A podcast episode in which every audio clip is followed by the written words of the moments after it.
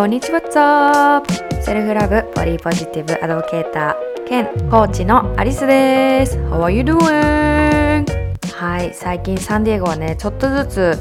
肌が冷たく 何肌が冷たくってないね。風が冷たく肌寒いえー、っと気温になってきてですね。私この時期この季節の変わり目がね四季ありますけれどもこうちょっと暖かかったところから肌寒くなってくるこの時期が一番好きだなって本当に感じます。鼻から息を吸った時に入ってくるあの冷たい冷たすぎないあの空気すっごい心地よくてうん。っていうのも最近ね私あのカウンセラーをはい。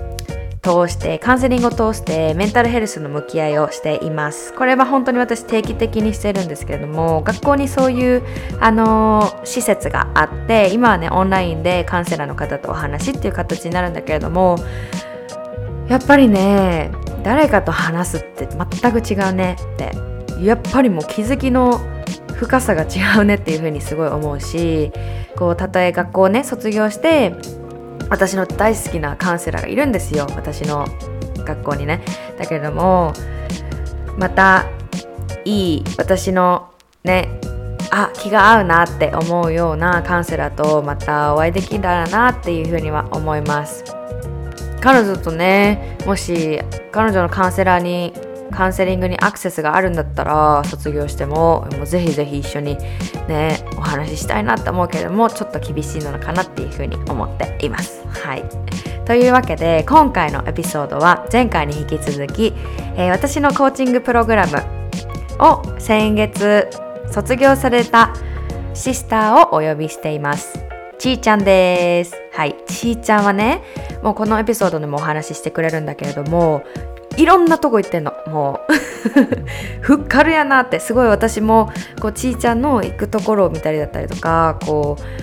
うなんかね使う言葉だったりとかなんか彼女のもう血に足がついてる感じなんか感じるエネルギーがすっごい画面越しでもね通じてくるのよね。すっごい彼女の話し方だったりとか声のトーンにも癒されるしそれ以上にこう内側のこう何かね手では触れないこう内側の流れだったりエネルギーっていうものがすごく整っている。そんな感じが私はずっと印象があります。はい。という彼女もねちーちゃんもね今はもうこうセルフラブを通して自己成長を通してっていうこう今のあり方があるわけですけれども一番辛かった時期としては、まあ、数年前。でそこから自己需要に出会ってで私のコーチングに出会ってセルフラブを一緒にやってきてですね本当にこういろんな変化があったそうです。でこのエピソードでたくさんお話ししていただいたんですけれどもやっぱりね私たちもうリスナー全リスナーさんの皆さんね Behavior BFF の皆さんに共通するやっぱり人の目を気にする。人の基準価値観を基準にして毎日の選択だったりとかねこう人生の大きな選択だったりとかをしていた。ね。でそれも私もそうなんですよ。だからすっごく私自身も共感できるし。でもセルフラブを通してこのプログラムも通して本当にありがたいことに一緒にねこんな素敵な方と一緒に進めて私もすっごいハッピーなのね。で彼女のやっぱりこうストーリーを聞いてるとやっぱり勇気づけられるよねって思うのでもう本当に今日聞いてくださってる You Self Lover、ね、セルフラバーのご自身もいっぱい持って帰ってください。はい。彼女すごいソフトな声で話してくるんですけどもたとえねその画面が見えないとしてもやっぱり音から入ってくるとこですごい癒しになるものあるじゃないですか。私からしたらすごいそんな感じ。ちーちゃんの声ってすごいセラピストなんかテラピュリックなんていうのかなこうセラピーの効果がある。そんな感覚がしますので。はい今回のエピソードもお楽しみいただければと思います。では準備はいいですか？花とセット。て行きたかったんですけどちょっと一つとご案内がありましてとねあの収録中に私のつけてたマイクがちょっと服と擦れちゃってカサカサカサっていう音がしちゃってるのを本当にもうあの申し訳ないんだけれどももうちょちょっと音量気になるわかんないみんながどれぐらい気になるかわかんないんだけれどもこう音声ねエアポッドエアポッドじゃないわ。イヤホンとかで聞いててこうなんかあ耳がちょっと痛くなるかもっていう風なことがあり得るかもしれないちょっとそれはわかんないんだけどもここだけ警告しておきたかったですじゃあちーちゃんとのエピソードをお楽しみくださいはいじゃあもう一回いくで Uno, dos, tres. はい。では、ちーちゃんです。お願いします。はーい。はじめまして、ちえみです。みんなからは、えいちゃんって呼んでもらってます。で、自己紹介は、うん。今はあの会社員として働いていて、うん。でその傍ら、えっとセルフラブだったり、自己需要、あの自分らしく生きるっていうのをサポートするためのカウンセリングを行っています。で、趣味は、あの、旅が好きで、で大人になっては、結構、あの、直感で一人で旅して、あの、現地の、現地での出会いだったり、そういうのを楽しむ時間が増えました。はい。で、最近は、あの、自然が大好きなので、屋久島うん。に行ったり、あとは宮崎、九州が結構好きなので、宮崎に行ってきました。はね。で、旅以外だと、文章を書いたりとか、うん。は心と体の健康について学んだり、あと美味しいものを食べることが大好きです。イェーイ。はい、よろしくお願いします。お願いします。そう、ちーちゃんにね、聞聞こうと思ったのを最近行ったのどこって、もう本当にいろんなところにね、しかも直感で信じて、もうパッて行動するイメージが私はあるんですけれども、そう、屋久島に行ったのかな、うん一番最近の旅が屋久島だった？そうだね、屋久島。うんうんうん。うんなんかどんな印象がありました？初めて行ったんでしたっけ？前に行ったことはあった？いや屋久島は初めてで、うん。で、なんかずっと行ってみたかった場所で、うん。なんかそれも SNS で、うんなんか、すごい、なんだろう、好きな発信をしてるうん。方がいて、その方がなんか屋久島で、なんかファスティング？あの、断食をするので、なんかこう人を集めてて、でも行こうと思って、うん。直感で決めて、うん。うん。でもやっぱり本当になんか、なんか呼ばれた人しか来れないみたいな感じらしくて、でなんか90%以上雨とかなんか台風が多いから、なんかこう、行ける人がこう少ないというか、うんなんかこう飛行機が欠航しちゃったりとか、フェルフェリーが欠航しちゃったりとかもあるみたいで、だからすごいなんかエネルギー整えてから来てくださいって言われてて、えー、すごそうだから当日までドキドキだったんですけど、い。うん。そう参加者みんな来れて、うん。しかも行った時はほぼ全部晴れで、そうわ満喫できました。ごい。それ何人くらい集まってたんですかそのイベント？えっと、参加者9人で、うんうん。主主催主催者？1人だから10人くらい？でやってました。なんかアットホームな感じの雰そう囲気で。そうそう。はいそっかそっか。なんかエネルギーを整えてきてくださいって、なんか、どんな感じ？こう、ね他の言葉で言うと。なんか神秘的な。なんか場所だから、多分なんか整ってない人は入れないみたいなことを言ってて、そうなんだ。う。うんんだからなんか私もすごい行く、多分行くって決めたの2ヶ月前ぐらいだったんだけど、なんかいろいろ、なんか断捨離、なんか物とかもそうだし、はあ。なんかこう、ちょっと自分にとっては違うなって思ってたけど、なんか言いづらくて、なんか続けてた人間関係とかも、うんなんかこう手放したり、なんか自然にそれができてって、うん。なんか結構軽い気持ちで、うん。なんか屋久島に行けたというか、それまでにすごい整理ができたというか。そうか。まあ人それぞれの方法があるかもしれないけれども、まあなんか心うんとかエネルギーを整えてきてくださいっていう意味で、ちーちゃんはこうなんか人間関係を見つめ直してみたりとか、うん。なんか物、物もそう、断捨離でこれいらないなと思ったものも捨てたり、なんか整理してみたり手放して結構。うん。うん。なんかエネルギー整ったな、よし、行くぞっていう感じで行けた？実際。どうだった？なんかでも自分的にはなんかえ結構それ大きくて、うん。あとなんか屋久島で過ごした時間が、うん。なんか、なんだろう。私なんか、もう自然がすごい、なんだろう。他のところに行っても、あ、自然ってすごいなって思うんだけど、屋久島でのなんかこう、自然の偉大さがすごくて、なんかこれをシェアしたいと思って結構なんかインスタのストーリーとかに上げてたんだけど、うん。なんか今までもいろんなとこで自然のなんか写真とか動画とか上げてて、でもなんかその時よりもなんかいろんな人からのエネルギーがやばいっていうレスポンスがすごいたくさん来て、だからなんか写真とかからも伝わるのかなって思ったりして、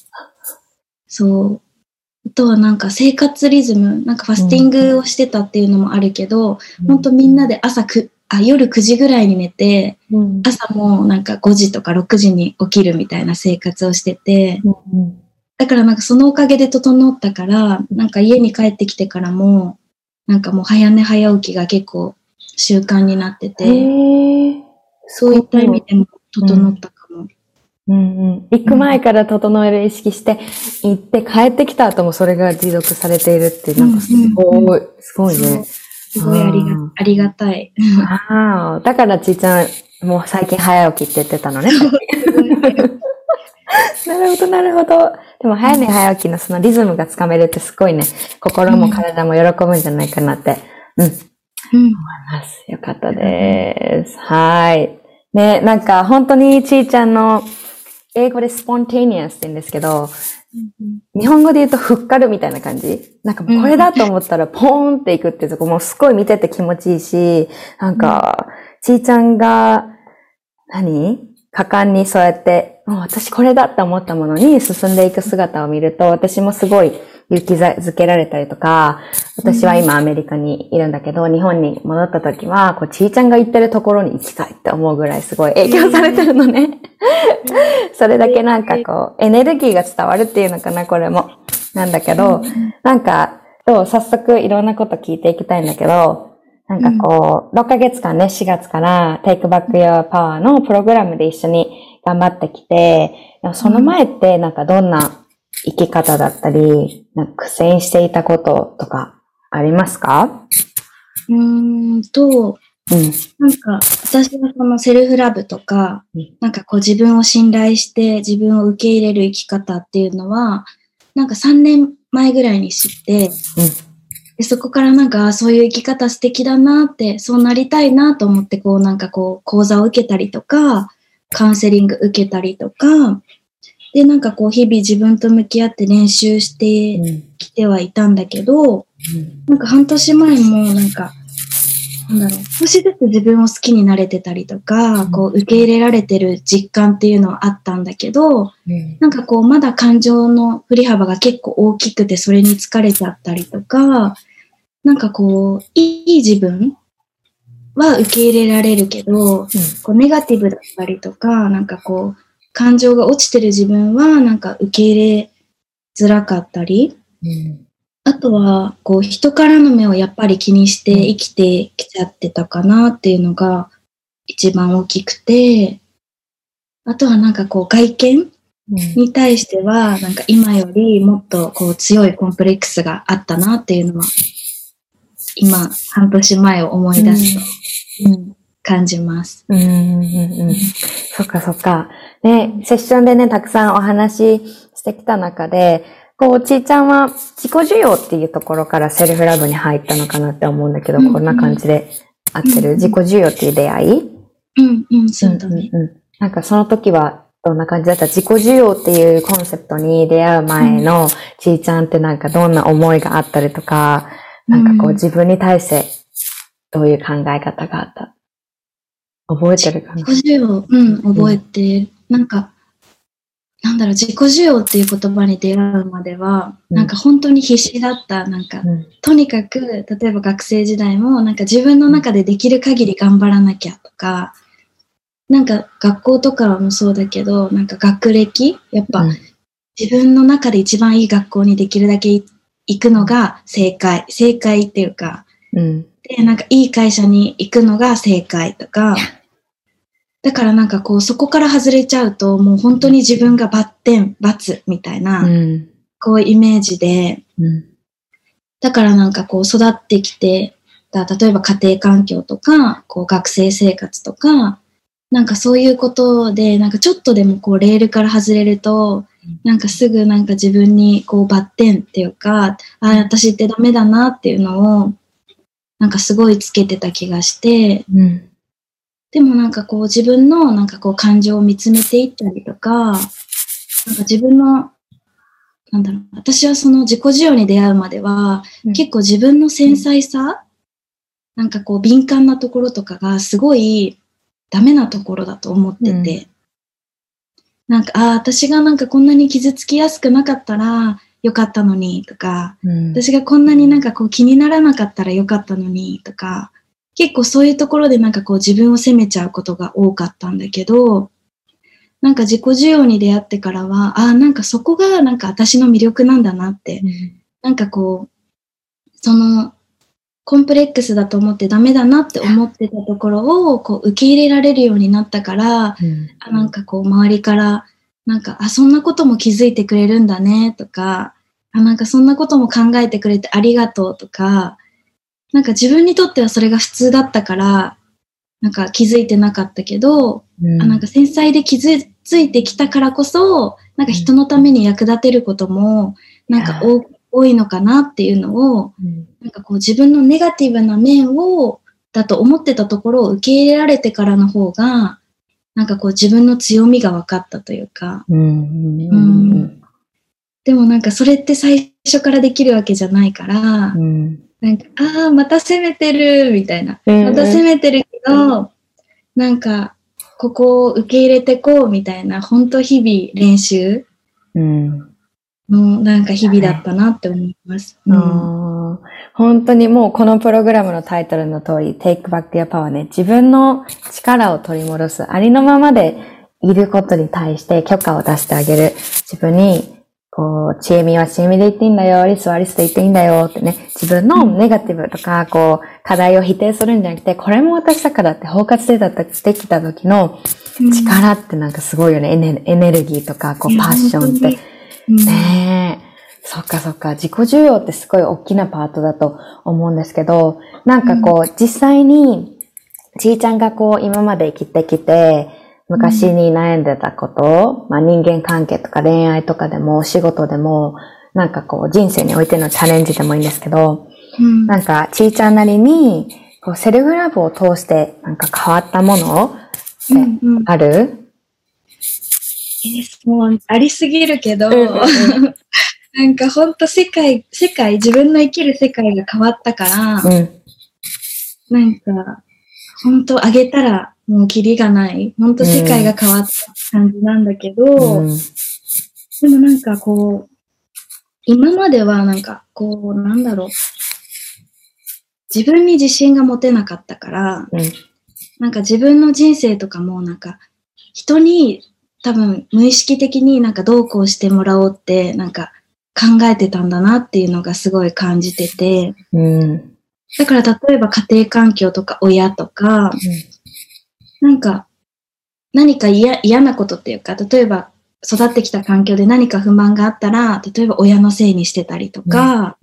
あとはなんか恋人がいて、なんか恋人とうまくいかなかったら恋人のなんか、えっていうか恋人に幸せにしてもらおうとしてた自分に気づいたりとか、うん。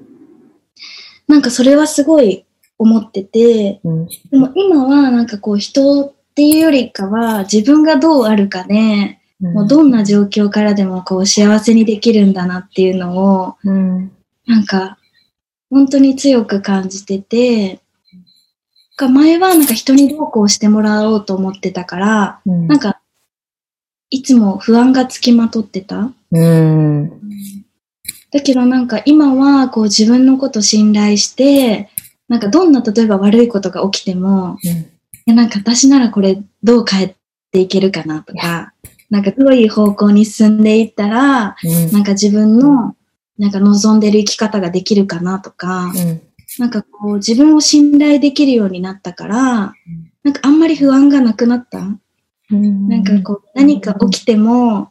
なんか自分の力で絶対なんかいい方向に変えていけるっていうのをもう信じられてるから、うん。なんか、なんだろう。もう安心感の中で生きてるようになったなっていうのがすごい大きくて、うん。あとはやっぱりその、今まではこうなんかやりたいこととかがこう頭に浮かんできても、うん。なんかこう年齢とか、え、これやったら人にどう思われるんだろうとか、うんなんかそういうのを一番最初に考えてしまってたんだけど、うん。でも今はなんかこう、人からどう思われるかっていうより、なんかこう、自分はどうしたいんだろうって、私は何がやりたいんだろうとか、うん。なんかそっちの気持ちとかワクワクにこうフォーカスできるようになったから、うん。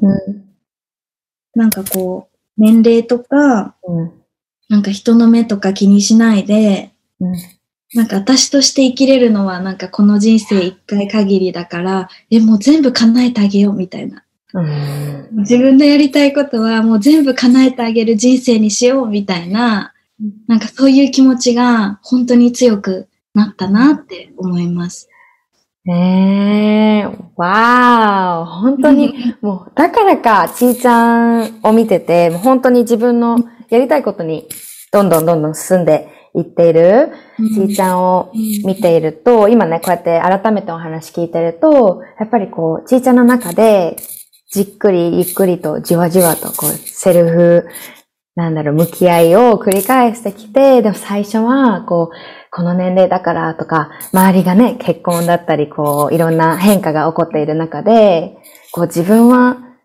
そっちに行った方がいいんじゃないかとか、うん。でも私は一体何がしたいのかってそこでぶつかり合ってた時も、こう自分と向き合いを繰り返して、ね、さっき言ってくれたみたいに、私が自分でもうやっていくしかないって。私が自分の人生に、自分の幸せに責任を持つっていうところが、こうセルフラブを通して、ちーちゃんがすごい、なんだろう、成長した部分なのかなって隣でね、うんうんそばで見ていて思いました。ね。なんか実際に具体的になんか今まではこういうところが一歩踏み出せなかったけど、なんかこういう考え方になったみたいな、ある周りの目を気にしなくなった結果。ああ。でもなんかその、何でも、なんかこう行きたいところに行けてるとか、うん。うん。なんかそういうのも多分今までだったら、あ、なんかこんなに自由にしたらダメかなとか、うん。なんかそういうの多分考えてたんだけど、うんなんか、あ、自分が行きたいって感じる場所とか、やりたいって思うこととかを、もう叶えるっていう、叶えてあげたいっていう方にフォーカスしてるから、うん。だからなんかその、アリスちゃんがさっきなんか、私の行動力みたいな感じで言ってくれたんだけど、でもなんかこう、なんて言うんだろう。逆になんかやりたいことを、ただ我慢してないだけみたいな感覚で、なんか行動力を持って行動するとかじゃなくて、うんなんかこう、ただやりたいからやってる。うん。我慢しなくなっただけみたいな。うんだからあんまり行動力があるってなんか言ってもらえることが増えたけど、うんなん。か自分ではそんな感覚があんまりなくて、うん。ただなんか人の目を気にしなくなって自分の気持ちを大切にできるようになったから、それま、その、なんていうんだろう。何かを叶えるまでの時間がすごい短くなったみたいな感覚で、うん。そんな感じなのかなって思います。かね、内側の声を聞いて、それをトラストしてあげる、信じてあげるって、周りにはわかんないもんね。周りはなんかこう、ちーちゃんってすごい行動力があって、ってなんかいろんなことにチャレンジしててって思うように、こう見えるのが周りの見えているもので、でも実際にちーちゃんの中では、私は自分がやりたいこと、興味のあること、なんか探求心を持ってチャレンジしているだけだよっていう時もね、あるのかなって、うん、思いました。なんか今の会話で思い出したのがあって、うん、なんか私、学生時代から、うん、なんかこの間、あの、大学から仲いい、あの、親友に会ったんですけど、うんうんなんか相変わらず行動力すごいよね、みたいな言われて、うん。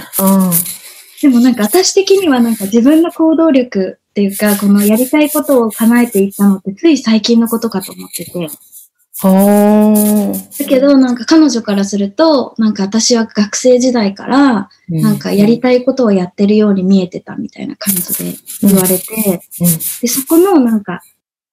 とこをちょっと深掘りっていうかしたときに、うん、なんか確かに学生の時もなんか何かに挑戦するっていうことは常にしてたんだけど、うん、なんかそれが、なんか根本が本当にやりたいことっていうよりかは、うん。なんか不足感からだったの。なんか、あだから、みんな頑張ってるし、あ。うんうんうん。なんか私もなんかやらなきゃとか、なんか何歳までに何かやできるようになっとかなきゃやばいなとか、うん。なんかそういう恐怖心とか不安から、なんか学生時代っていうか、まあのセルフラブとかに出会うまでは行動してて、うんだからなんか一応行動はしてるんだけど、うん。なんか幸せだったかって言われると、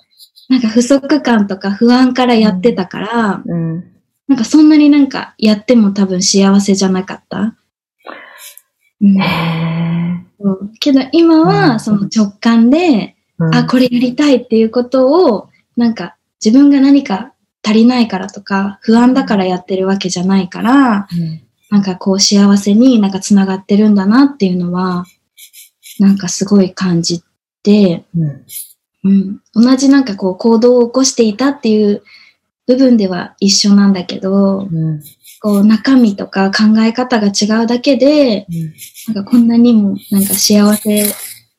につながるんだなっていうのは、すごい感じました。ああ、そのお友達の言った発言からね、なんか、あれそうだったのかなって気づいて、で、何が違うかっていうのを調べたのを深深掘りしたときに、うん、そこに大きな違いがあったんだっていうところ、うん。行動力はもしかしたらそこまでなんか変わってないというか、昔からちーちゃんはいろんなことにチャレンジしていったのかなと思うんだけど、うんうん全く意図が違いますよね、ベースが。ねう、ん愛ベースと、ちょっと恐怖ベースでやってる時って、同じ内容やってたとしても、絶対結果も変わってくるし、感じ方も充実感も違うと思うんだけど、でもなんかこう、今のこの、たっぷり、たっぷりあるよ。でも私は十分だよ。私がやりたいことやっていっていいのよ。自由になっていいのよって選んでる時、ど、どんな感情する？なんかどんな感じが出てくる？えーどんな感情？でもなんか、なんだろう、なんか、うん。やっぱり安心感？うん。それは何、何から来る安心感？うん。へえ。なんか、うん。別に何、例えば前は何かをできるようにならなきゃとか、うん。そうじゃないと私はなんか、やばいみたいな、うん。なんか不安恐れとかあったけど、なんか今別になんか、何かできるようになりたかったらうん、やったらいいし、別になんかやりたいことがなかったら、なんかこのままでも十分なんだなっていうのが、なんかもう、腑に落ちてるというか、そう。だからなんか無理に行動をなんか、なんかできるようにしなきゃとかっていう恐れもないし、で、なんかもし挑戦したいことがあって、なんか何か挑戦した時に、なんかもしうまくいかなかったとしても、うんなんか別に大丈夫だな、みたいな。なんか経験値増えたな、みたいな。なんか、だから何でも無駄なことはないから、ほんとなんか、この安心感の中で、挑戦したいことがあれば挑戦していけばいいし、うん。なんか別に無理に何かを、なんか必要以上にやったりとか頑張りすぎる必要もないんだなっていうのが、うん。もう分かっているから、うん。だからなんかこう、前はやっぱり昔のことでなんか嫌な気持ちになったりとか、未来のこと考えすぎてちょっと不安になったりとか、でも今は結構なんか今のことをなんか考えられてる。うん。うん、今私はどうしたいのかなとか、今の気持ちはどうなのかなっていうのを、なんか今までの私はやっぱり考えられてなかったから、うん。なんかその今の気持ちを考えられて、うん。その気持ちを大事にできてるだけで結構なんかこう幸せというか、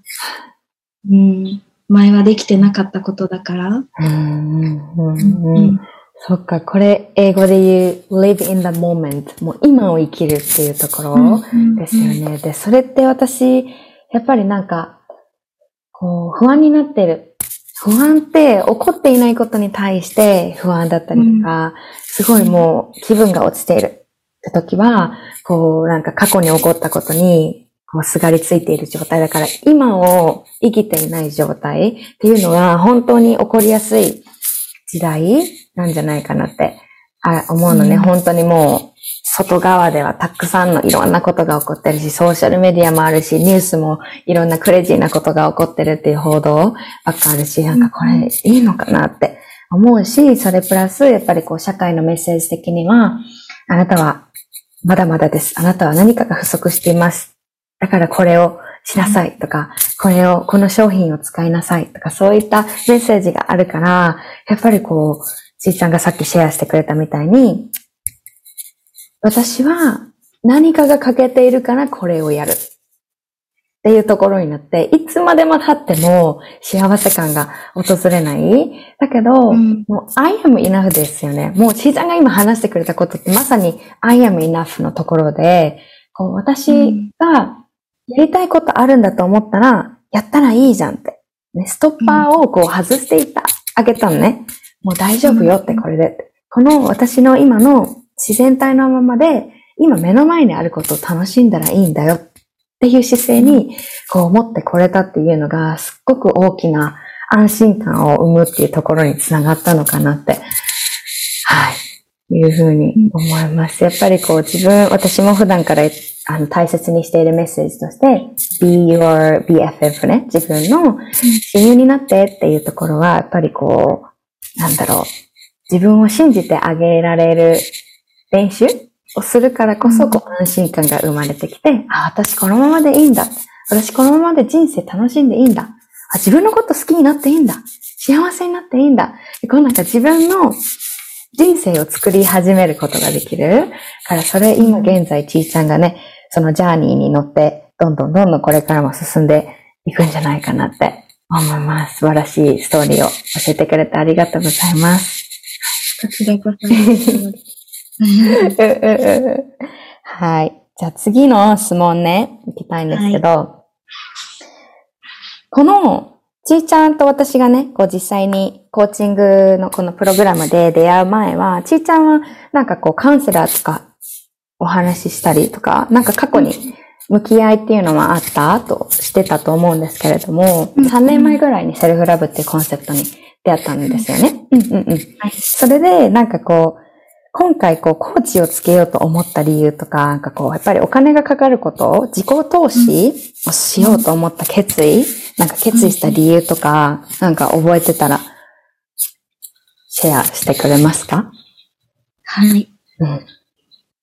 えっ、ー、と、うん、コーチングをつけたい、ついてほしいって思ったのは、なんか私、その3年前ぐらいから、なんかこう、カウンセリングについてとか、心のこととかについて学んだりしてて、うん、なんかこういうことってなんか終わりがない、うん、なんかセルフラブをなんかこう練習するのも終わりがないなって分かってはいたんですけど、うん、なんかどこかでこうなんだろう、なんか学んだんだから、なんかこう、こう人に頼るじゃなくて、こうなんか独り立ちしないとっていうマインドが、うん、なんかこう心のどっかであって、うん、アリスちゃんがなんか多分 SNS で話してくれてて、うん、で、アリスちゃんもそのコーチングの仕事をしながら、うん、なんかこうこ、自分もコーチがいますみたいな。いや。そう、ことを言ってて、うん、なんか、あ、それって、うん、なんか、OK、いいことって分かってたのに、なんか自分の中でそこにブロックがあって、うん、なんか私もカウンセリング、カウンセラーとして活動しているから、うん、なんか、私は自分で自分を管理しないと、みたいな、うん、なんかどっかでそのマインドがずっとブロックであったんですよね。うん、でもアリスちゃんもなんか、あ、私もコーチつけてます、みたいな感じで聞いたときに、いや、なんか、それがなんか自然だよなって、なんかすごい腑に落ちて、うん、なんか、私大学生の頃から、うん、結構なんかカウンセリングとかがもっとなんか身近な存在になったらいいなっていうのをすごいずっと考えてて、なんかそれも含めて、なんか、ラフなカウンセリングみたいのを広めていきたいっていうのを大大学生の時からずっと思ってて、うん。やっぱりなんかこう日本だと病んでる人が行く、うん。あのカウンセリングとかコーチングとかってなんか、まあ、コーチングはちょっと違うかもしれないけど、うん。なんかこう人にお金を払って話を聞きして、なんか結構ネガティブなイメージがあるなと思ってて。でも、なんだろう、身近な人だから話しやすいことも人ってあると思うけど、なんかちょっとは離れた人に話を聞いてもらうことで気持ちが軽くなったりとか、こうなんか楽になることって本当にたくさんあるなって思ってて、うん。だからなんかその自然なことで私も広めていきたいって思ってたことなのに、いや。なんかやっぱ日本だとそのブロックが多分できやすいんだけど、うん。なんかそこをちょっと自分に許せてなかったけど、うん。アリスちゃんが自分にコーチをつけてますっていうのをシェアしてくれたときに、うん。私もなんかこう自分の気持ちを整理するときに、なんか話す、話すことで整理ができることってすごい多いし、うん。うん。なんか書くよりも話す方がなんか整理ができるタイプだなって自分は思っていたから、うん。うん。なんか、あ、私もコーチング。を受けて、またなんかこう自分の新たな気持ちとか、うん。なんか気づいてもっと自分のこう、望む人生にしていきたいなって思ったのが、うん。うん、きっかけだったかな。そっかそっか。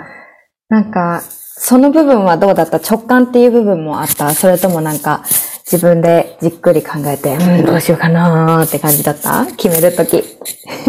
でもなんか直感だったけど、うん。なんか今よりは、なんか自分のことをまだ、なんかこう、信じ始めてきてるぐらいだったから、いやいやいやいや。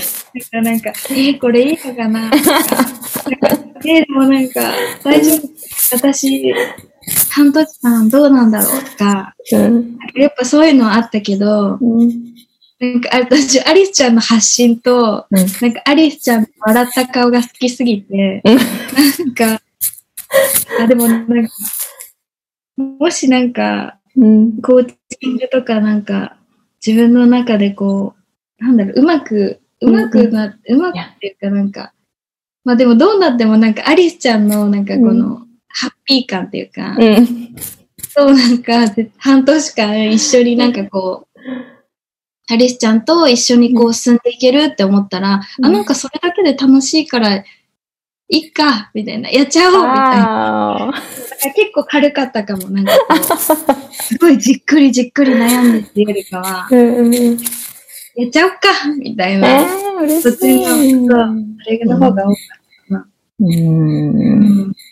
そっかそっか。え、ありがとう。なんか覚えてるのが、ちーちゃんがなんか私のすごいダンスしてるリールが好きみたいなことを言ってくれて、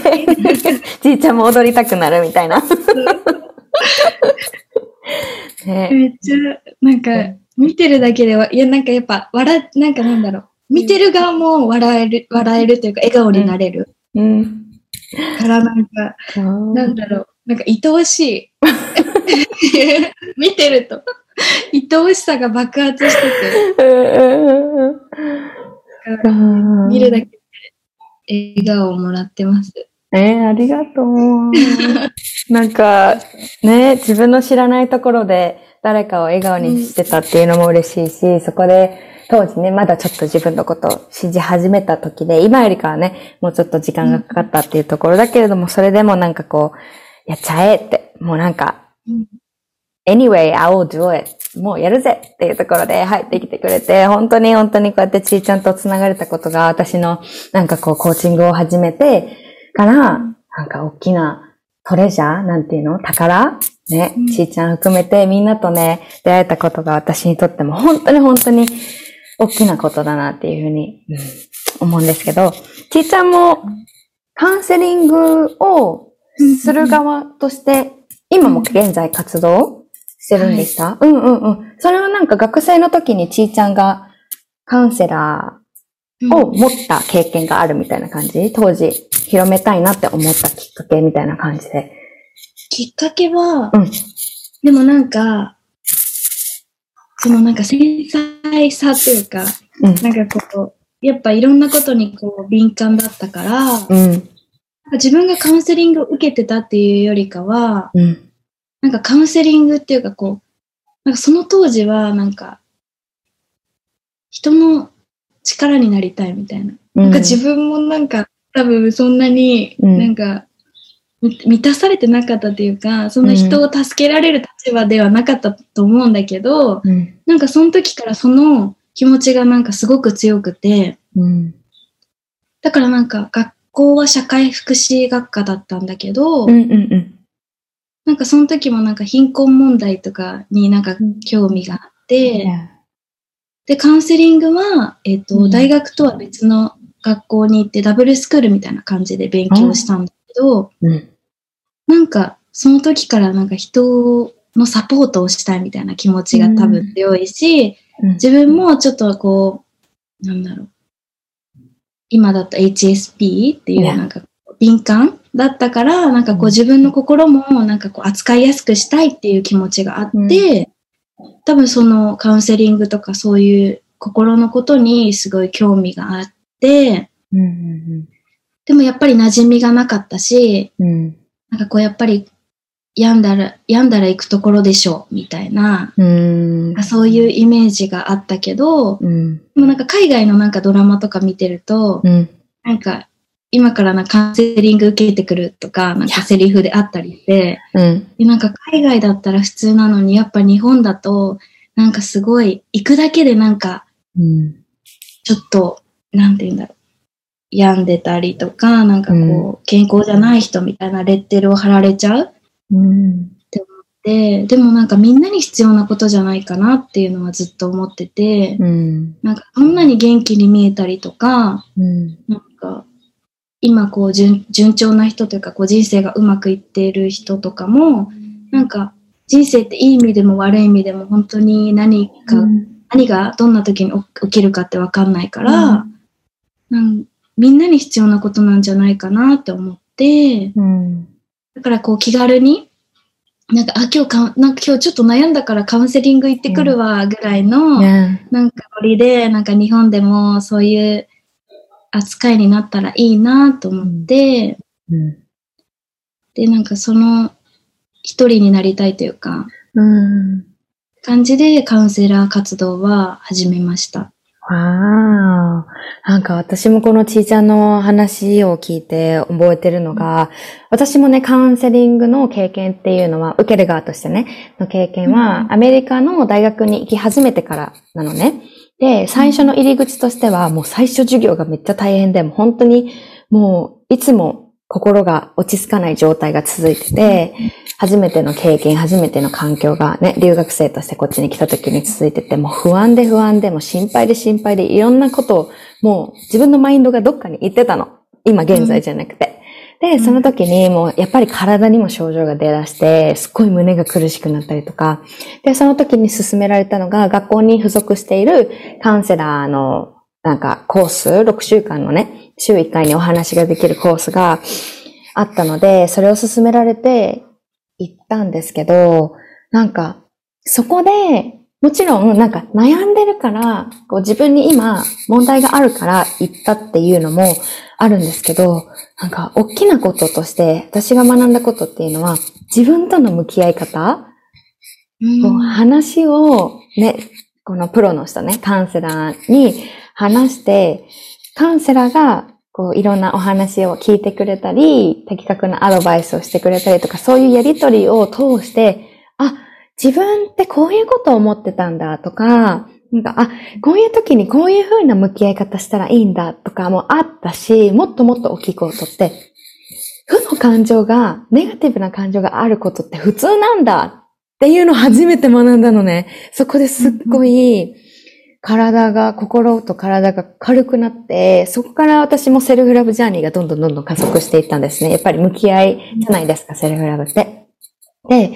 もう本当にそれこそ今は日本、日本でカウンセラー行ったことないからわかんないんだけど、やっぱり聞く話としてはすごい敷居が高くて、本当になんか言葉の選び方わかんないんだけど、もうやばい状態になってないとカウンセラーは見てはいけないみたいな感じのね、基準があるじゃないですか。でも、ちっちゃんが言ったみたいに、このドラマでね、アメリカのドラマでは気軽にこうカウンセリング行ってるし、それが普通、ノーマルなことで、私のヨーロッパのお友達から聞いたのが、もうヨーロッパだったら、なんかこう自分が不安とか抱えてるとき、不幸せさを感じてるときだけじゃなくて、もうそれは日常的な、もうウェルネスをね、何？キープしてあげるための日常的なこと。だから自分がどめちゃくちゃ幸せでも、人々がこう当たり前のように自分の何？健康を管理するために使っているみたいなことを聞いたときに、うん、そこまで言ってほしいなって思ったの、ね。うん、それが、ちーちゃんの言うラフな、もう、簡単なね、もうふっかるで、来て来て、みたいな。そうそうそう。うん、思うんだけど、どう？なんかちーちゃんの中で、コーチングとカウンセラーの違いってなんか、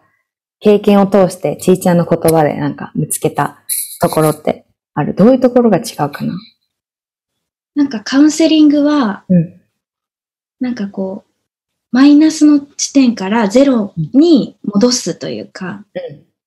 戻す作業じゃないけど、戻すことをなんかこう、一緒に、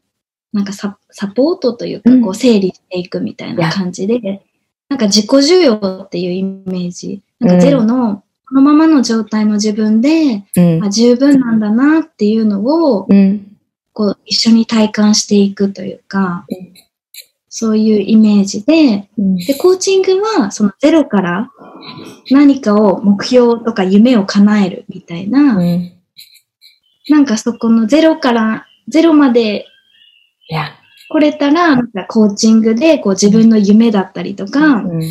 挑戦とかをしていく。そのためのサポートをしてもらうみたいな、一緒に住んでってもらうみたいなイメージ。で、で、やっぱり多分自己需要ができてなかった時の私とか、自己需要ができてない人が、なんかこうコーチングっていうかこう夢に向かってとか自己啓発とか行くと、なんか何かに失敗した時に自分をやっぱりすごく責めてしまうって思ってて、だけどこうなんかいい自分もなんかネガティブだと思う自分も受け入れられてると、なんかこう挑戦して失敗だったとしてもなんかそれはなんか経験になってるっていうのが、なんかこう自己需要ができてないと、その、なんだろう、切り返しができなくて、もっと落ち込んじゃうっていうことになると思ってて、うん、だからなんか私はカウンセリングで、こうゼロの地点まで、こうありのままの自分でいいんだっていう部分まで、こう一緒に歩んでから、なんか夢だったりとか、こう挑戦っていうのを、うん。サポート、サポートっていうか、こう一緒に歩んでいきたいっていうのがあって、うん、なんかその順番っていうか、そこはなんかすごい大事にしたいなって大切なところだなって思ってます。うん、なるほどね。なんかこう、コーチングね、私のコーチング受けて入ってくれる方の中には、今までのカウンセリングの経験ないって方も、ね、こうやって一緒にはい、セルフラブしたいって入ってきてくれるんだけど、なんかどう、コーチングをするにあたって、なんかこう自己需要できてないけど大丈夫かなっていうところに関してちーちゃんのなんか意見あったりする？なんかコーチングに、なんか勝手な私の意見なん。ですけど、うん、なん。かコーチングにもいろん。な種類があると思ってて、うん。うん、なん。か目標達成のためにガンガン行くぞみたいな、なん。かそういうタイプのコーチングだと、多分ちょっと心が折れちゃう。その自己需要ができてない、うん、セルフラブができてないと、うん、ああ、なん。かこの勢いは無理だとか、うん、あ、みん。なできてるのに私はできないとか、でそっちになん。か結構フォーカスしてしまう気がするんですけど、なんかこのアリスちゃんのプログラムってその同時進行っていうか、自己需要とかセルフラブをなんかしながら、なんかこう、できる時に挑戦していきましょうね、じゃないけど、うん、なんかそんな感じのイメージだから、うん、なんかこう、ガンガン挑戦みたいな感じだとちょっと、なんだろう、自己需要とかセルフラブが、うん、こう、自分の中でこう、腑に落ちてないと、多分辛いと思うんですけど、うん。なんかこのプログラムは結構両方を一緒にできるみたいな。うん。で、自分のペースでできるっていうのが、なんか私はすごい魅力だったなって思って。だからこう自分を信頼しながら、うんなんか挑戦したい気持ちが湧いてきたら、うん。なんか挑戦もできるみたいな。なんかこう今の自分のなんかこうペースとか状況に合わせてなんか選択していけるというか、うん。なんかそんな感覚でした。うーん、そっかそっか。すごいなんか今そこは考えたことなかったというか、でも確かに私もこのプログラムを通してみんなと一緒に学んでいってることっていうのは、本当に、なんだろう、アリスカラーがプログラムに現れていて、私の中で自己需要も、こう自分に寄り添ってあげることも本当に大切なセルフラブのパートなんだけど、やっぱりチャレンジしたりとか、こう夢に向かって自分を疑う気持ちと向き合ってあげて、自信をこう、何？ビルドアップって何？成長させていくってこう人間として成長するってなんか全部の面が含まってるのかなっていうふうに思うから、でもなんかみんなが、ゴーゴーゴーいけいけいけって感じでもないし、本当にそれぞれが自分のペースでやっているところがあるし、ちーちゃんも今までね、自分のペースでやってきて、本当になんか誰一人が、あ、私置いてきぼりだっていうのではなく、やっぱりこう多様性を大切にしているところが、なんかやってきてよかったなっていうふうに今聞いて思いました。そっかそっか。なんかこう、Take Back Your Power のうん。6ヶ月ね、過ごしてみて、なんか印象的だったこととか、が入ってよかったなって思うことあれば、ぜひぜひ教えてください。えっと、なんかそのワークとかうんコーチングとか、なんか今ってやっぱ会社員をしてるので、うん。本当なんだろう、このグループに入ってなかったらもう忙しさに追われて、うん。あー、疲れた、寝ようみたいな、うん。なんかただ毎日が過ぎるみたいな、うん。多分感覚だったんですけど、やっぱこう、自分のためにそのコーチング、アリスちゃんとのコーチングの時間とか、グループコーチングの時間とか、うん。あとワーク進めるとかも、うんなんかこう自分の時間をちゃんと確保してあげる。だからなんかこう、気持ちを整理する時間を自分に作ってあげれたりとか、向き合う時間をこう作ってあげれたから、なんかこう、自分の心の状態をちゃんと見つめる時間を多く持てたことうん。とか、あとはやっぱりなんか、アリスちゃんとか、あと同期の仲間の存在で、いろんな視点からこう一緒に物事を見れていったりとか、うん。あとは自分の中だったらなんかなかった視点だったから、うん。こう気づきとか、あとは自分の変化をこう客観視してくれたりとか、うん。と最初の方にもなんか自分がコンプレックスだと思ってたことが実はなんか強みだったんだってうん魅力だったんだってことにこう一人だったら多分気づけなかったけど、うん。みんながいてくれたからこう気づけたことって本当にいっぱいあるなっていうのは すごい大きいです。うんわーお、ありがとう。なんかこれって最初私ね、このコーチングのプログラムを立ち上げた時にすっごい悩んだとこであったの。これみんなに言ってないんだけど、グループコーチングで、こうみんなで一緒にやっていくか、もう本当にもう、セパレート、個別。うんで、そこで迷った理由は、それも私のブロックで自分と戦ったところではあるんだけど、やっぱりこう、何？自分との向き合いって、一人でやる方が、なんかこう、周りの目も気にしないでできるのかな、とか、やっぱりこう、グループコーチングとか、周りの人と一緒に、こう、グループ、Facebook グループもね、同じところでシェアするってなると、やっぱりこう、みんなにとって、なんかこう、抵抗感が生まれるのかな、と思ってすっごい考えたところなのね。だけど、最終的に出た答えとして、いや、こう、周りの目を気にせずに生きていくためには、あえてみんなで一緒にワークしていく方が、そのいい刺激になるし、練習、その課題が練習できるから、もうみんな、えいって、一緒の、部屋に入れたのね。で、そこもドキドキしたところではあるんだけれども、もうこれね、私、よかった。その時のブロック、自分の中で心配していたブロックっていうのを、こう、解決して、チャレンジしてよかったなって思うのが、やっぱりこう、みんなでやっている時に見る笑顔だったりとか、もう最後がみんなに本当に、めっちゃ仲良くなったじゃん。もう、なんかもうみんな大好きって、もう会ったことないです、ないよね。一人一人絶対ないよね、まだ。うん、もうオンラインだけで、この Zoomで繋がってるだけ、ね、 Zoomで会うだけなのに、ここまで仲良くなるかっていうところがあるんだけど、でもそれってやっぱりさ、なんかこう同じ思いで状況とかバックグラウンドとか職業とか年齢とか全然違うじゃん、みんな。うん。だけどここまでやっぱり仲良くなれたのって心の通じ合いなんだろうなっていうふうに思うのね。やっぱりこう、ここまで自分の内側のなんか悩みとか気にしてることとかを腹を割ってっていうのかななんか話せるっていう環境があるっていうのは、相当そういった出会いがないと、できなくない？なんか友達にさ、こうセルフラブって今まだまだこうこれからどんどんどんどん知られていくけども、まず知らない人もいるし、まだ自己否定もしてたりとか自分のことすごい嫌ってキューってなってる人たちが、やっぱりこう友達の中にいたりとか、家族にもなんかこうコーチングがねとか、セルフラブがね、自己需要がねって話しても何それってなる人って結構いるんじゃないかなと思うのね。だからこのコミュニティで、みんながあのタイミングで集まってきて、で、こうやって築き上げてきた、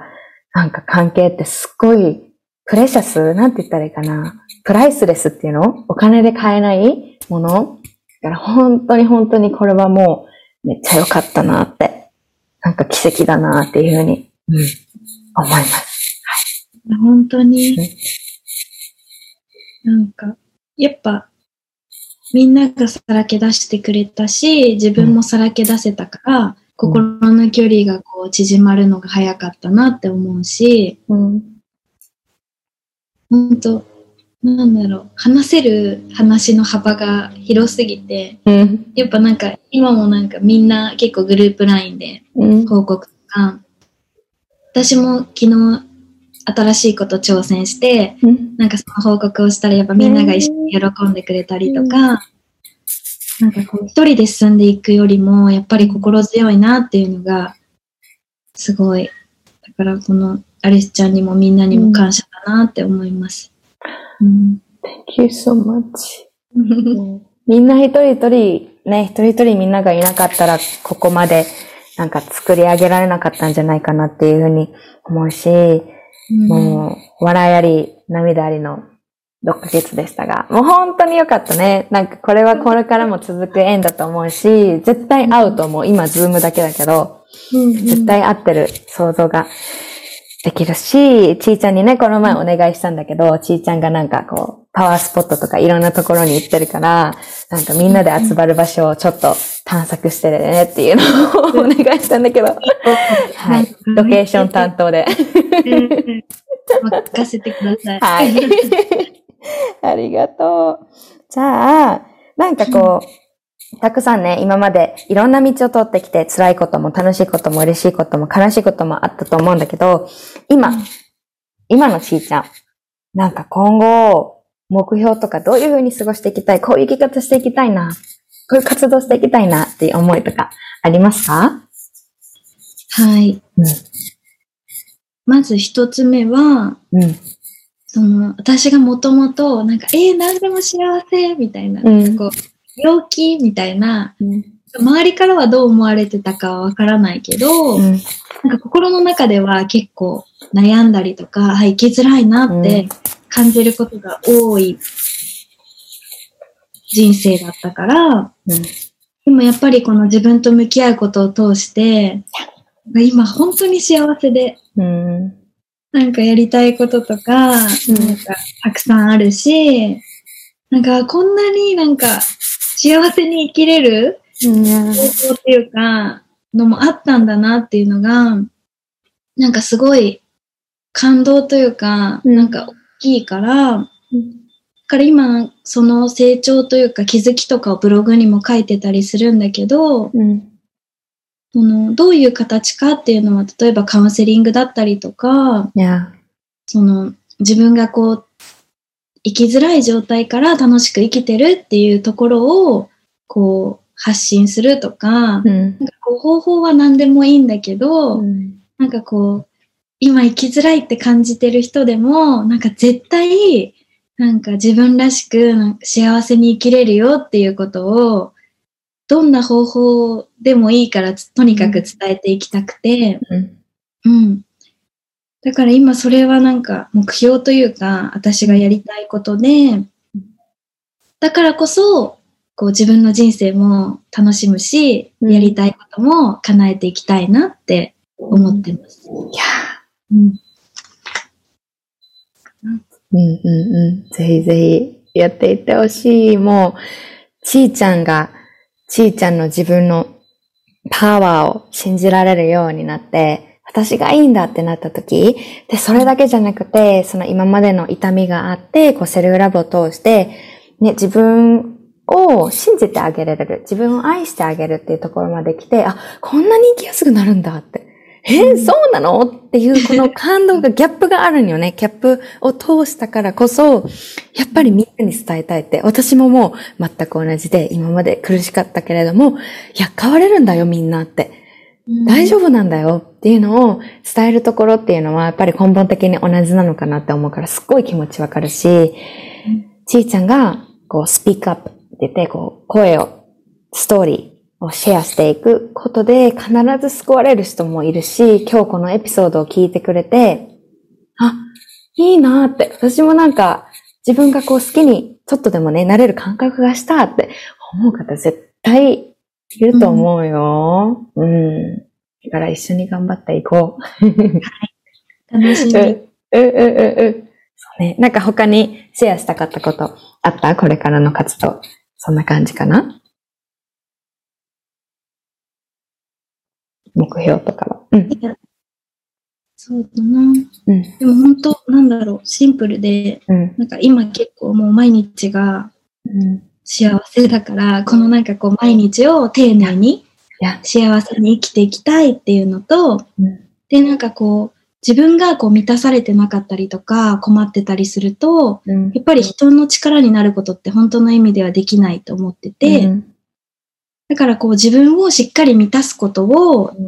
第一にというか忘れずに考えて、うん。で、そこからこう溢れた、なんかこう、幸せとか力とかで、なんか周りの人のサポートもしていきたいなって思ってます。はい。そっかそっか。ちょっと愛を広めていくぞ、ちーちゃん。楽しみ。楽しみね。そっかそっか、ありがとう、シェアしてくれて。ははい。じゃあ、もう、エンディングに近づいてきたんですけれども、ぜひぜはひい、ちーちゃんの中で、ちーちゃんにとってセルフラブとはズバリというところを、はい。い。セルフラブとは、うん。はい。えー、多分何度も言ってるんですけど、うん本当自分のいいところだけじゃなくて、こうダメな、ダメだと今まで感じてきてしまった部分うん。も、こう、一つ一つ、こう、受け入れていく。うん。から、何ができるから、自分は素晴らしいとか、ではなくて、本当にそのまま、なんかこう存在して、うん。いうことが素晴らしいっていうことを、どんどん気づいていくことだなと思っていて、だからどんな時も自分を信頼して、どんな状況、今なんかすごい辛いなとか、不幸せだなって思ってしまってる状態からでも、もう自分の力で、こうどんどん自分を幸せにできるっていうことに、こう、気づいていくこと、うん、かなって思ってて、でも本当になんか練習が必要だなってうん。思うから。うん、うん。社会的なメッセージとか、うん。まあ、今までなんかこう育ってきた環境とかで、やっぱり何かができたら褒められるとか、うん。うん。うん。なんかそういうのが普通だったから、えー、なんか何もしない状態とか、こう存在するだけで素晴らしいなんて受け入れられないよって、多分最初はすごい思うと思うけど、うん。なんか、こう、自分の、アリスちゃんがよく言ってる自分の親友になろうっていうのを、うん。がすごいしっくりくるなって思ってて、なんか自分に対してだと、やっぱりなんか、できないこととかにきつい言葉とかかけがちというか、うん。なんだろう。なんか私その、私の大きい、うん。こう、変化に気づいたポイントというか、うん。あの、病気をして入院して手術した時があって、なんかその時に自分にすごい結構ひどい言葉をかけちゃって、うん。うん。なんか若いのに病気して、あ周りに迷惑かけるなとか、うん。あとは、あ仕事今できないし、なんか私って何の役にも立ってないなとか、うん。なんかそういう言葉がこう自分に対してすごい出てきたんですけど、なんかもし親友が同じ立場だったら、なんかなんて言葉かけるかなって思ったら、いやなんかもう今はなんか辛いうん。から、なんかこう自分のことをいたわったりとか、こう休む期間なんだよとか、別になんか何もできなくても、なんか私は なんかこう生きてくれてるだけでというか、存在してくれてるだけで、なんか安心するし力になってるよっていうのを、なんかこう親友に伝えるなと思って、うん。でもなんか自分にはなんかそれが出てこなかった。うん。だからなんか自分が働いてるからとか、うん何かができるからとか、うん。そういうのじゃなくて、なんか本当存在自体をこう認めてあげ、自分の存在自体を認めてあげるのがセルフラブだなって思います。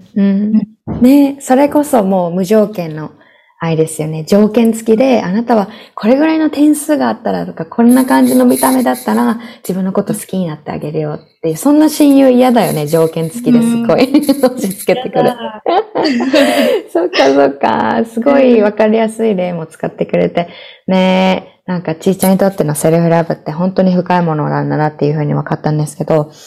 じゃあ最後に、はい。セルフラブしたいって方に対して、なんかこう、伝えられること？を、今かなり教えてくれたと思うんですけど、うんうん。難しいなーって。さっきも言ってくれたように練習が必要だよーっていうところも踏まえて、なんか伝えたいことはありますか？はい。うん。やっぱり、そうん。のさっき練習が必要って言った通り、もうセルフラブを知ったからとか、あ、こういう考え方があるんだなって知ったからって、本当にすぐに変わるわけではないし、うんなんかこう、自分がなんかこう向き合いたくないって思ってた部分とこう向き合ったりとか、うん。やっぱりこう楽しいことだけじゃないし、うわー向き合うの辛いっていうのも、うん、たくさん出てくると思うんですけど、なんか今この、なんだろう、セルフラブとか、こう自分を大切にするとか、なんかそういうワードにこう自分が出会ってるっていうので、やっぱこう大きく人生が変わるきっかけうんをもうなんか掴んでいて、うん。で、毎日毎日の積み重ねで辛い時間も多分あると思うんですけど、うん。なんか本当になんか自分を大事にすればするほど、うん。なんかもう幸せになって、なんだろう、生きやすくうん。なっていくから、うん。だからこう、その自分がセルフラブっていう言葉に出会ったりとか、そういうお、なんだろう、そこになんかこう、うん。勇気を持ってこうチャレンジしてほしいというか、うん。あ、まだなんか私全然変わってないとか、うん。なんかそういう気持ちになることも多分多いと思うんですけど、なんか絶対生きやすくなるし、絶対幸せな人生が待ってるから、うん。うん。うん。頑張ってほしいなって思います。ね。うん。希望を持ってってことだよね。うん。絶対うんみんなできるからね。うん。うん。ありがとう、ちーちゃん。楽しかった。楽しかった。もう、私もちーちゃんも楽しかったし、このなんか楽しさというかもう熱意がね、聞いてくださって、え聞いてくださってる リスナーのね、皆さんにも伝わってると信じて今日はここら辺でね、終わりたいと思うんですけれども、本当にもう、 big big thank you です。ありがとうございます。はい。じゃあ最後、ちーちゃんは、インスタグラムを、待って、もう一回 はい。最後ちょっとちーちゃんにどこに、どこでちーちゃんに会えるかだけお聞きしたいなって思うんですけど、インスタグラムかな、はい、普段使ってるのは。うん。そうですね。インスタグラムと、うん、ブログかな。うんうんうんうん。じゃあそのリンクを。うんうんうん。リンクの方も私の、あの、このエピソードの、何？キャプションのところで貼っているので、うん、うん、みんなそこからね、ちーちゃんの、はい、メッセージをチェックしてみてほしいなっていうふうに思います。よろしくお願いします。はい。じゃあ、ちーちゃん今日はありがとうございました。ありがとうございます。はい。バイ。いかがでしたでしょうか？はい。もう、Thank you so much for sharing ちーちゃん。本当にもうストーリーシェアしてくれて、本当にもう、Thank you, thank you, thank you ですね。はい。いかがでしたでしょうか？私はもう、あの、ね、最後らへんにね、ちーちゃんがお話してくれた、こう、何かができるから自分が素晴らしいっていうこの条件付きの愛はいらないんですもうねいらないこういう学校に行ったらこういう仕事に就いたらこういう見た目になったらニキビがなくなったらお腹のお肉がなかったらね太ももはここ細かったらあそういう条件付きの愛を自分にね与えようとしていませんか？はい。もうこれは存在していることが素晴らしいということをこれねちーちゃんの言葉で言ってくれた。どんどん気づいていってあげること。これすごい。It's, it's a beautiful、um, sentence、ね、気づいていってあげることなんです。ねこのプロセスですよねって本当に思います。それがセルフラブジャーニーのミソだと私は思います。最初からできなくていいんですよ。最初から無条件の愛。100%できなくていいんですよ。私もねセルフラブセルフラブってみんなでメッセージ伝えてますけれども時々こう鋭い目ですごい自分にぐさぐさやっちゃう時もあるんですよ。でもそれも受け入れてあげる。っていうのがセルフラブなのかなって。このちーちゃんが言ってくれた自己需要ですよね。すっごい大きいと思います。ね。で彼女もこう自己需要だったりとかまあ自分と自分を見つめ直すジャーニーを進んできてなんかこうコーチつけるとかどうかなって思った時にね、私もね、アリスもね、コーチいますからね。コーチもいるし、カウンセラーもね、定期的に会ってお話しするってもう本当にここに、の価値に気づいてしまった、この重要さに気づいてしまったのよね。自分を保つってところだったりとか、こう本当にもう世話しない日々をつあの過ごしていたりだったりとか、ね、SNS 見ても本当にたくさんの情報が出てきてパンパンになるんですよ、頭が。ジャーナルで向き合いもこうおすすめはしていますけれどもこう誰かに話すこれ本当にねどんどんどんどんこの概念が広まってくれたなっていうふうに思います。本当にもう心から願ってるしちーちゃんのね活動もこうラフに、ね、もう簡単にピュッとカウンセラーに話ができるっていうところをこう作り上げていきたいってところも本当に私もねもう I wanna join it 一緒にやっていきたいなっていうふうに思っております。はい。で、彼女が参加した、Take Back Your Power っていうね、私が設立した6ヶ月のオンラインのコーチングプログラムが11月からの枠を受付しております。アリスとの1対1のセッションを通したりだったりとか、グループコーチングもあります。でね、この Take Back Your Power にしかないコンテンツで本当にもう根本的なところからセルフラブを学んでいくのでもうこれはもちろん自己投資の部分もありますけれども本当にこの先ね人生が終わるまで最後まで一緒にいるのって自分じゃないですか。この自分と Be Your BFF 自分の親友になって今後ね過ごしていきたいって自分と仲良くなっていきたいここのお手伝いをしています。もう本当に私が持っているものを全部ね一緒にシェアしながら一緒にセルフラブジャーニーを進んでいっていますので気になる方ぜひぜひ詳細見てみてください。このエピソードの詳細欄から見ていただけます。もしくは私のインスタグラムから DM メッセージ送ってください。はい。じゃあこれはねもう life changing って言って人生が変わるようなうん。そこでキュッてセルフラブを一緒に学んで自己理解を深めて自分の向き合いをね学んでいく存在していることが素晴らしいということをどんどん気づいてあげてどんどん気づいていってあげる。このジャーニー一緒にやっていきましょう。もう Welcome です。もう Welcome Welcome も心から私はもう本当に寄り添ってサポートしているのでお会いできること楽しみにしています。では今日のエピソードも聞いてくれてありがとうございました。次も素敵なゲストをお迎えしているのでお楽しみにくださいませ。日本語が言うとお楽しみくださいませ。じゃあね。バイバーイ。